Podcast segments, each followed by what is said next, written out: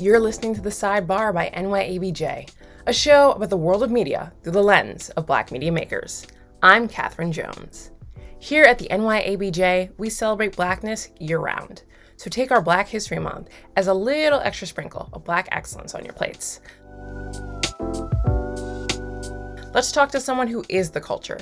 We speak to Cynthia Horner, NYABJ member at large and pioneer in urban media. Ms. Horner boomed with a historic tenure in the magazine and entertainment industries. She has witnessed the inception of hip hop culture and watched some of your favorite artists grow up along the way, documenting in outlets such as Right On and Hip Hop Weekly. Come along with us on her journey, all the way from Prince to Beyonce. Hi, this is Cynthia Horner, CEO and publisher of Right On Digital, which is the digital companion to the legendary, iconic Right On magazine. So, first off, this is considered probably one of the most daunting questions for a lot of people. So, I'm going to ask you who is Cynthia Horner? Cynthia Horner is a myriad of different people. There is the Cynthia Horner that is the editor slash journalist. There's the Cynthia Horner that is very involved in her sorority that um, does quite a bit of community service and activism. And then there's the Cynthia Horner, who is like a big sister slash aunt to so many people in the entertainment business. There's just so many different facets to my um, personality and to my professional career. So you have decades of experience under your belt. So, talk to me a little bit more about the personal transformations you've undergone throughout the years, you know, change in priorities and skills and mindset um, as you went from place to place or year to year. Okay, well, I started out really young. In fact, I actually made history because I was the youngest editor of an internationally um, published um, magazine, which was Right On Magazine. And that was back in the mid 70s or mid to late 70s. And it was my first job. I had just gotten out of college and everything. So my journey has really transformed a lot over the years because I've done so many things with my life. I've edited quite a few different top tier publications that are that have been on newsstands. I actually helped create a publication that was out for several years, which was called Hip Hop Weekly, which was the first um, African American biweekly um, entertainment publication. And now at this stage in my life, I'm doing some other things because my family owns Right On Magazine, the magazine that I actually started out with as practically a child. So I've been through a lot, and it's been a very rewarding journey. A lot of people that I know are no longer in this business. I'm like one of the few that's left standing because most people do not stick with a particular career either because um, they may have gotten laid off or maybe they just wanted to do other things with their life. So when I look at my life at this point, I am still basically one of the only um, magazine publishers that's still around. Um, my idol, um, John H. Johnson, who founded Ebony, he's no longer living, and he was actually the person who was the most prominent in that particular field. So I figure I'm just um, keeping the torch going. And I like to be an inspiration to other people that are attempting to get into this field. It's not an easy field to be in. And you go through a lot of transition. Um, there's a lot of barriers that we still have to break as people of color because at the time that I started, they embraced people of color who were attempting to go into the different fields in media. And now there's pushback. So I'm just trying to keep out here and I'm involved with the New York Association of Black Journalists. I'm the member at large at this point, and I just want to continue um, helping others that are attempting to um, go in the same path. Was there a moment, whether it was right when you were started, uh, starting, or mid-career, that you know you were like, I'm a for lifer. I want to do this for the rest of my life. I'm sticking with it. Like, was was it an article? Was it like you just really passionate about one project? Like, what was it? What was that moment? I never realized that I would still be doing what I'm doing at this stage in my life.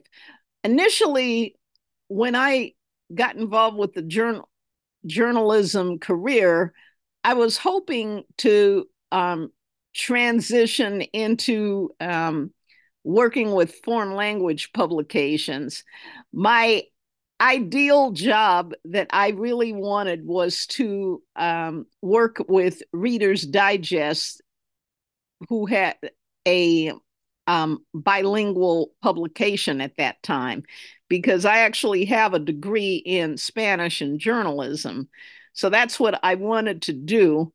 So unfortunately, that opportunity didn't come about quickly enough. And I did receive an offer to work at Right On Magazine, which was an entertainment magazine. And at the time, they heavily covered uh, Michael Jackson and his family, as well as um, the Soul Train dancers and quite a few other people that were changing um, landscape. But there's not one article that I wrote that really changed things. It was just a series of events. And I would say that the series of events that took place were just, um, it was just a multitude of things. Um, I'm primarily known at this stage in my life for working with um, celebrities like Prince and Michael Jackson. And I would say one of my articles with Prince really kind of changed the landscape of what I was doing because at the time that I interviewed Prince, he sought me out. It was not the other way around. And he was not a household word, word at that time. He was depending on coverage from me to make him a household world, word, which ended up happening. And so I think that part of the legacy and what I will always be known for is my association with the artist known as Prince. And going a little bit more into that and beyond, what do you think was the most critical decision of your career? The most critical decision of my career, I can't say that there was one particular moment because my career has spanned so many decades. Um, I would say that giving Prince major coverage at, at a time when he was not well known, that was a critical decision that was made because at the time that Prince burst on the scene, there were actually other celebrities that were much more um, prominent than he was. So we actually really took a chance because he was a newcomer, whereas the other celebrities that we were covering in our publication were already well known, uh, like the Jacksons and uh, numerous other um, stars that were hit recording artists. So that was a critical moment. And then working with Hip Hop Weekly for a number of years, that was critical too, because the purpose of that particular publication was to continue finding um, breaking stories that we could get out before uh, these um, particular subjects were um, being covered by some of the talk show personalities and radio personalities. So just identifying the kinds of people and the kinds of stories that would fit for Hip Hop Weekly was very critical. And sometimes we got a lot of pushback because Hip Hop Weekly was considered a gossip publication. So we had a lot of artists that were not necessarily happy to have some of their personal business out in the streets, even if some of what we talked about was already somewhat common knowledge. They just didn't uh, appreciate the fact that you could see what you saw in print. So it was a critical decision to continue to stay with that publication for the length of time that I did because of the fact that it kind of affected some of the relationships that I had with some of the artists and management who felt that certain subjects should be taboo to um, Black readership. They didn't care if mainstream covered it, but when we covered these stories, it was an issue. So that's what I would say would be an answer to your question. Great. So you have watched hip hop kind of blossom, or at least be taken more seriously than it was. So, right. what has that been like seeing how hip hop has now had this prominence in the American market as well as the world now? Um, and what has it been like seeing media transform and how it's covered it? Well, I'm really excited about the fact that hip hop is finally getting its recognition. I remember when hip hop first burst onto the scene, everybody kept saying it wasn't going to last. They thought that hip hop music was a fad and it would probably last maybe about three to five years maximum, and that um, the industry would um, kind of turn its back on hip hop and that we would then embrace other forms of music.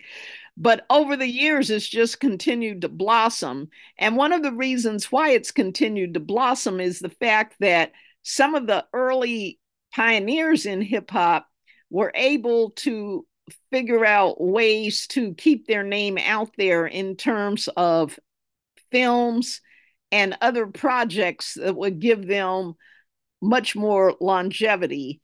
Um, for instance, um, Kurtis Blow who, as I mentioned earlier, is the first um, celebrity, um, hip hop celebrity that was signed to a major label, and the first to be on the cover of a newsstand, a national newsstand magazine, which was, of course, ours right on. He has been in a number of movies. He started out with um, the film Krush Groove and Krush Groove also starred quite a few other hip hop artists. We actually did a really nice cover on them back in the day, which is you can find in different museums. Um, he was able to make that transition.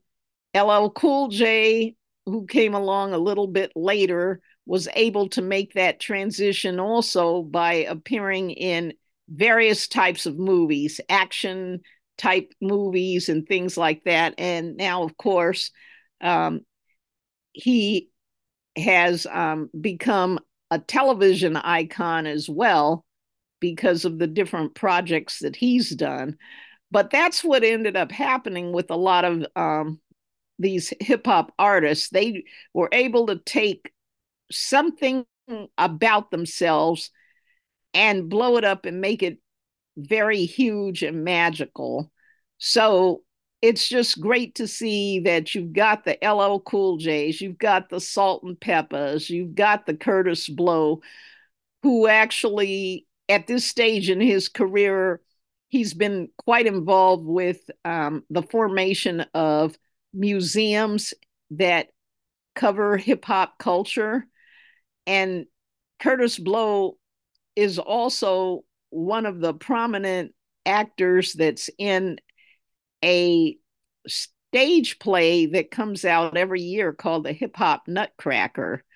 So what these artists have done is very admirable because they have been able to get a seat at the table at corporate meetings and be able to use their celebrityhood to make millions of dollars in industries that are not necessarily tied in with record labels. So I'm just really proud that I know these people and that I was there at the beginning of their career and that I'm still there. And what's interesting about hip hop is at one point, people were afraid of it because of the fact that it was music from the streets of the communities from which they came. But now everybody embraces hip hop. You have a lot of white artists um, and mainstream artists all over the world who feel that they're part of hip hop culture as well. So it's actually the biggest money making genre of music. It's actually surpassed rock and roll at this point. And no one ever thought that was going to be possible. Can you tell me a little bit more about the intersectionality of not only being black but being a black woman in this uh, industry, especially in urban and hip hop media? Uh, what that oh. was like for you, and what was it was like, you know, speaking up and finding your voice. Well, I didn't really have to speak up to find my voice because by the time hip hop emerged on the scene, and I was at the forefront of that, people knew me from Right On Magazine. So they were just happy that I embraced um, the culture. Um, at the time that I started covering hip hop, hip hop was not that prominent. Um, I remember we gave Kurtis Blow a lot of his early coverage because he was signed to a major record label and we had a lot of access to him. Um, Kurtis Blow remains a friend. I was just with him several weeks ago, and we always talk about how I had my pulse on what was being um, accomplished with hip hop music. Now, what I will say is, I've always gotten the respect from the artists where hip hop is concerned. I will not say that that same experience has transcended to other females that were in this business.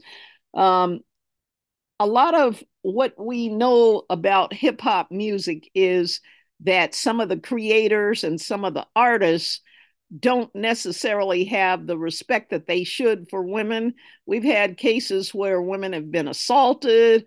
Um, we've had um, cases where some of the female journalists have been completely disrespected by those that were in the culture. I didn't have that problem.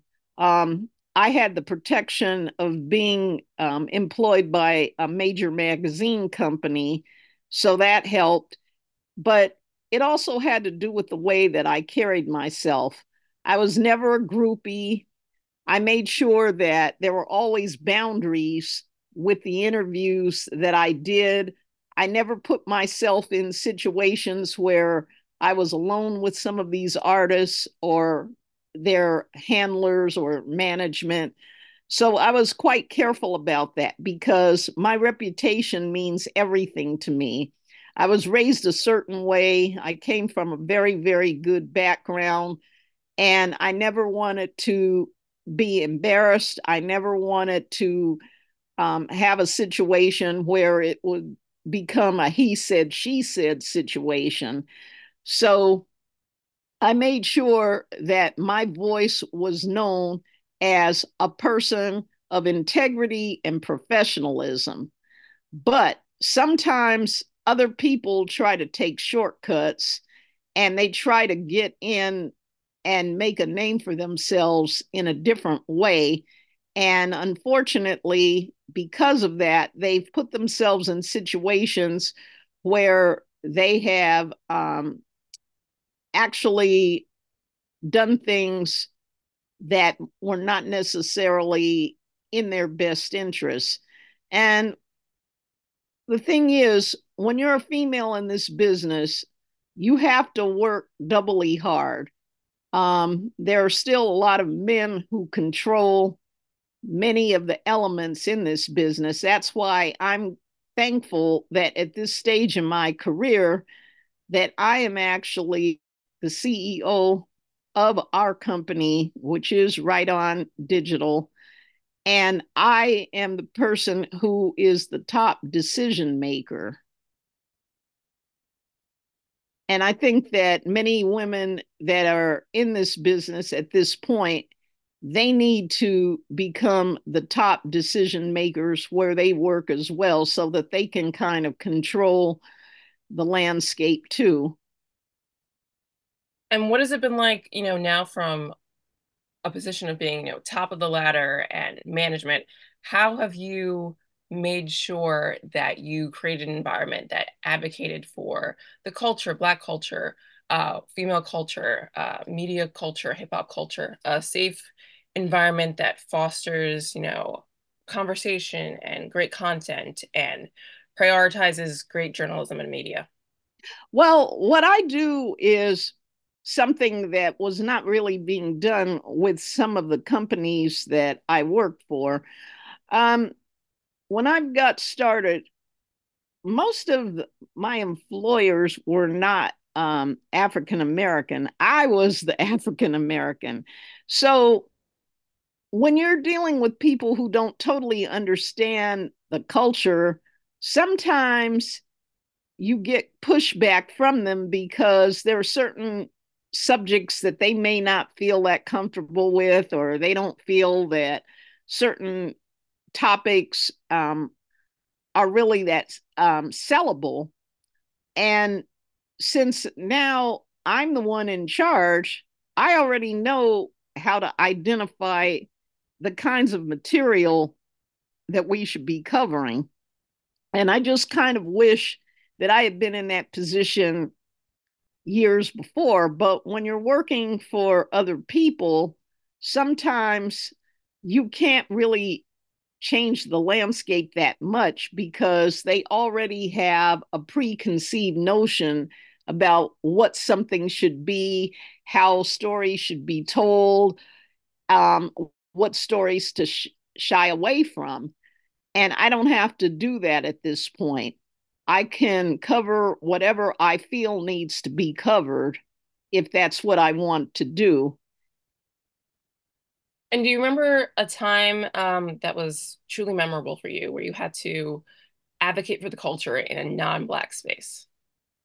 Well, I really had to advocate for the culture back in the 80s when hip hop was still a burgeoning um, industry because a lot of these a lot of these hip hop celebrities did not have the typical appearance that you would see in mainstream publications or whatever. Um, hip hop was very raw, very gritty. A lot of these artists wore the clothing that they felt comfortable wearing in their environment. Um, a lot of these people were not necessarily groomed or anything like that. And I really had to take a stand because I was working with in an uh, publishing industry where some of these images were not considered um, great to really feature. And so I really had to take a stand there because I had to let them know this is the culture this is the way these artists dress this is the way they speak these are the kinds of songs that they put out.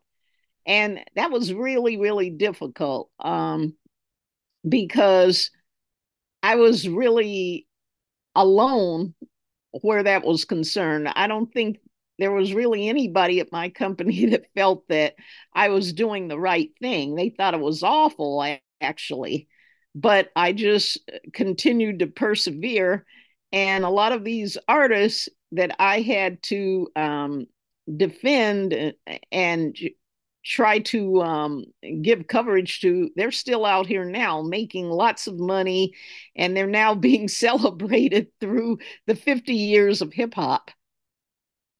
How do you balance uh, both kind of, I don't know, both environments, like being able to thrive in that hip hop environment and connect with all these artists, but also work in a in a more, I guess, polished or corporate environment where you have to succeed in both and kind of be the bridge between both? Well, it wasn't really that difficult because I have a very embracing personality. I'm somebody that gets along with everybody. Um, I'm not really someone that's real confrontational or anything. I'm more of have a more of a public relations um, posture. So I really didn't have any problem when I ha- would have to deal with the celebrities. They were just happy that I was willing to give them coverage and gave them respect, always asked really, really fantastic questions, made them feel good about themselves. And then when I was in the office, I was always the first person in the office, maybe the last to leave at night. So I was considered an extremely hardworking individual.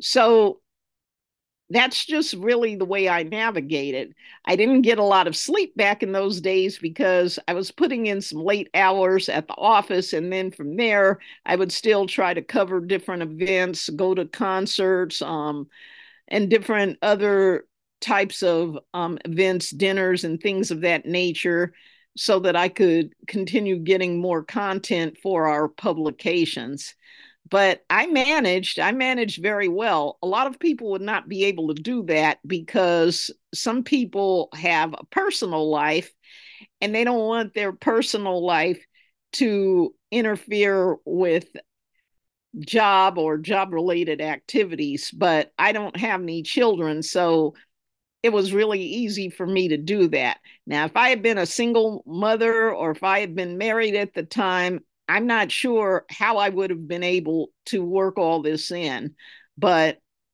um, I'm married now, but I'm married to a celebrity photographer.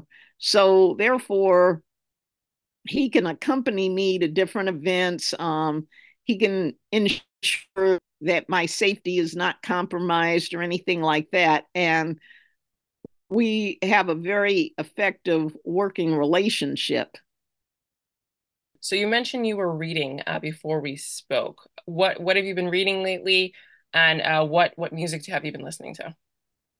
Well, as far as music is concerned, I listen to a lot of music right now. My focus for the next couple of weeks is on some television um, shows that I'm covering. Um, there is a franchise, of course, we all know about um, the Fa- Power franchise, which was spearheaded by 50 Cent. And I do a lot of interviews with the talent that appears on the different series that he puts out.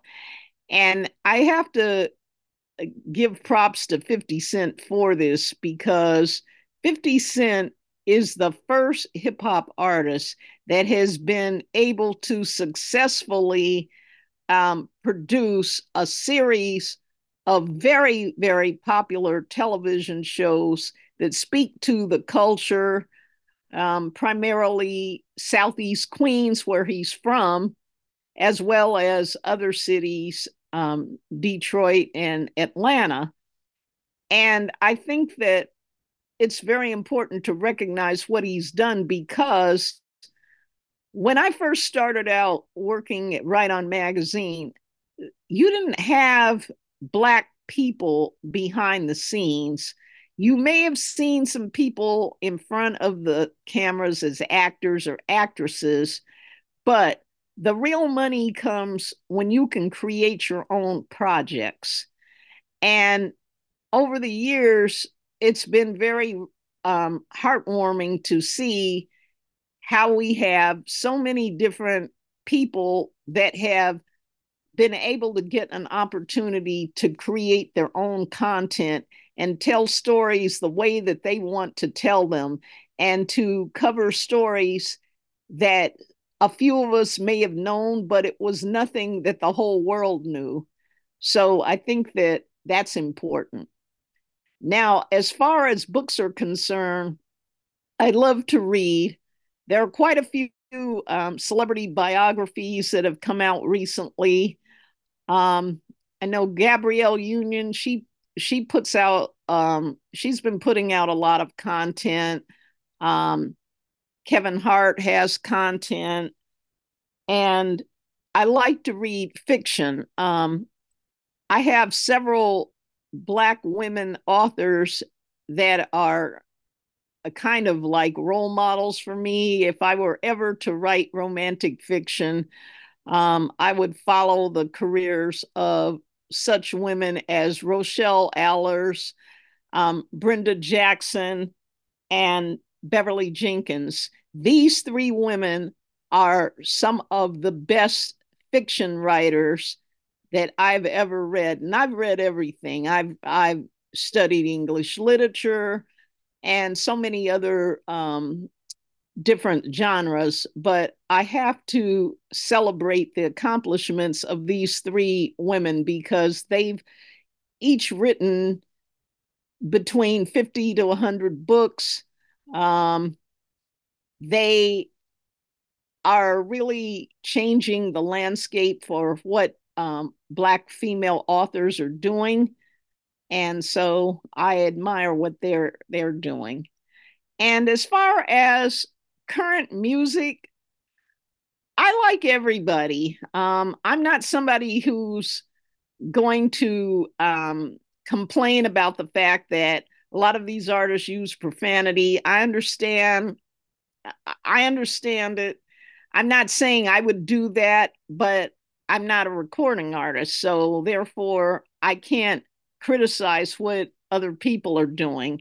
I would like to give a shout out to Beyonce. Beyonce is now going into the vein of country music, and she's a real risk taker.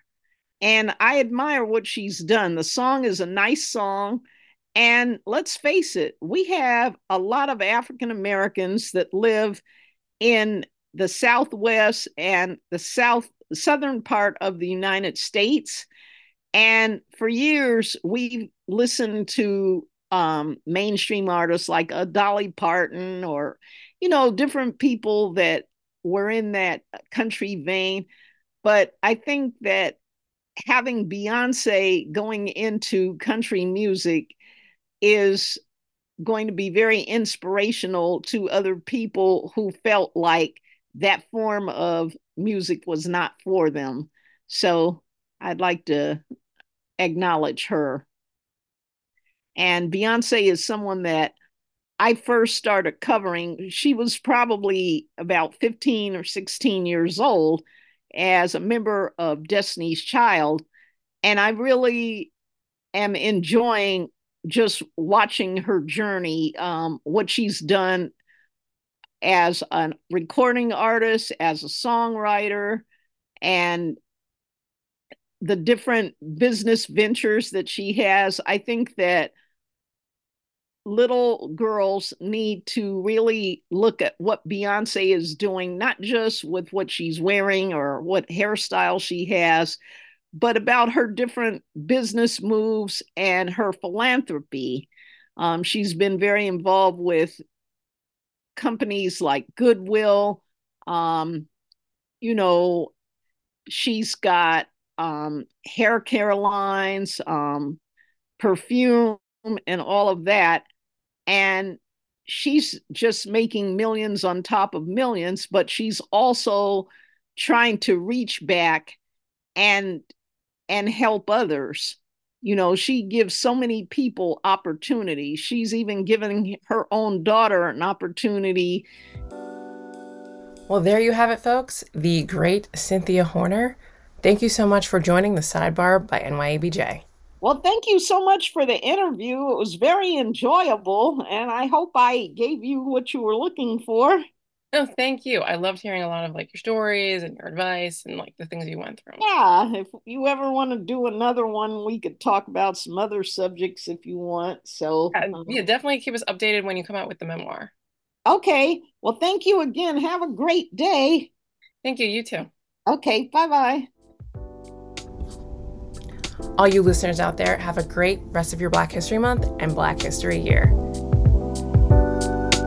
The Sidebar is a production of the Greater New York chapter of the National Association of Black Journalists. The opinions heard in this episode belong to the individuals who express them, and not to NYABJ. The music in our show theme is by HoliznaRAPS, and I'm Kathryn Jones. Subscribe now to join us for more conversations and industry highlights straight from the source.